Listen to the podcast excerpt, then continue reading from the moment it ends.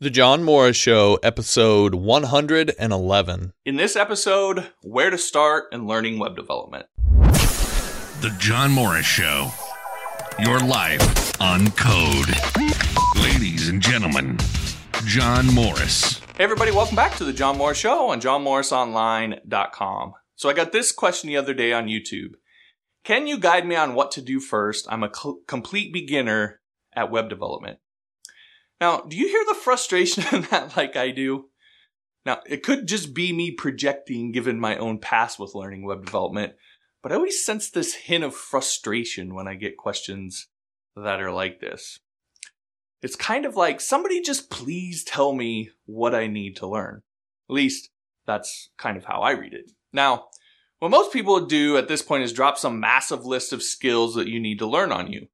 But I happen to think that that's the wrong approach. So let me do something different and tell you what not to do, which is don't do what I did and what I, frankly, I believe so many other developers do that trips them up and causes them to quit. And I always wonder a little bit about those people who gave up, what they would have created, what kind of lives they might had. It's kind of sad if you think about it. Anyway, when I started, I believed that there was this master list of skills that I needed to learn in order to be considered a real developer.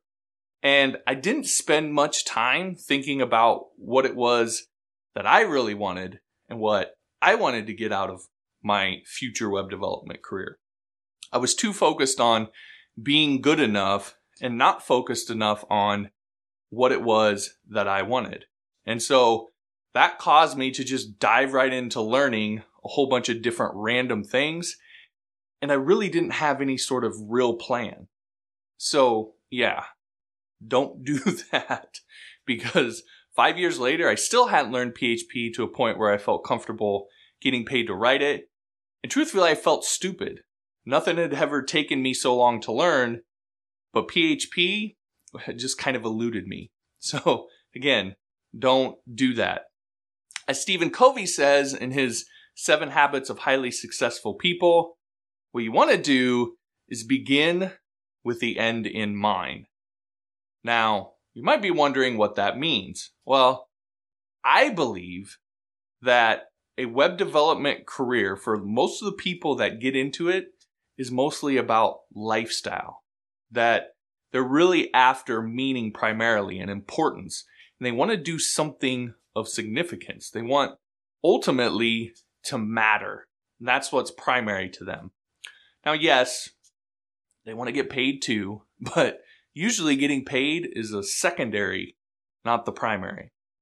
And they also tend to not like to be told what to do. I know I happen to be that way, which is kind of ironic given the initial question that started off this episode. But I think we can all just kind of say that we have a slight hesitance with authority. And that's why our field also attracts so many know it alls who like to troll around the web telling everybody how stupid they are as they themselves slam Cheetos in good old mommy's basement. Needless to say, we think we're pretty smart.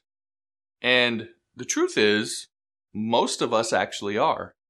But a lot of times, not for our own good. Now, the reason that I say all of this stuff and bring this up is because the answer to your question won't make you feel smart or superior to everybody else. Because the reality is, it's really pretty dang simple. Pick an end product that you enjoy building, that others want, learn only the skills required to build that end product, and then blast the interwebs with your marketing in order to get hired to build it definitely not rocket surgery. so you don't get to feel better than everybody else because you memorize some obscure PHP function that you might use twice in your career or talk about or get a brag about back in my day we used to or gloat about counting in binary. You don't get into that any of that stuff. But you will get your career going much faster and you will get the lifestyle and get paid to do what you love much, much faster. And you will start being able to work on things that are, that matter and have that significance much, much faster.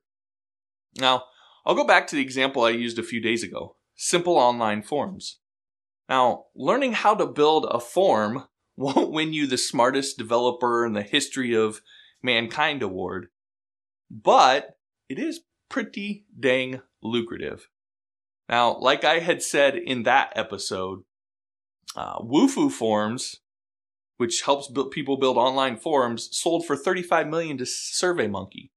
And SurveyMonkey itself does 113 million a year and is valued at 1.35 billion. And it is all just simple online forms. So, to get started, just pick something. Some sort of end result that you want to create for clients. It could be forms, it could be membership sites, it could be bootstrap websites. Whatever it is, master only the skills absolutely necessary to deliver that end product and then start marketing like a boss. Then over time, add a few other deliverables to your arsenal as you go so that you have more services to offer. And voila! Congratulations! You are now a web developer. My point is, don't overthink it. That's the big thing. Now, of course, if it's a PHP career that you're after, then I've got the master list for you already. It's a very small but foundational set of PHP skills that will catapult you out of the gate of your career. And even better, as a bonus, it'll teach you how to build the aforementioned forms if you want to get your hands on some of that particular market. You can learn what these skills are and learn all of them all at johnmorrisonline.com slash php. All right, everybody, that'll do it for this episode. Thanks again for listening. If you like this episode, be sure to like it so that I know that you like this kind of content. If you know somebody who'd benefit from hearing this, I'd appreciate if you'd share it with them. And if you haven't yet, be sure to subscribe so that you never miss an episode. Thanks again for watching. We'll talk to you next time.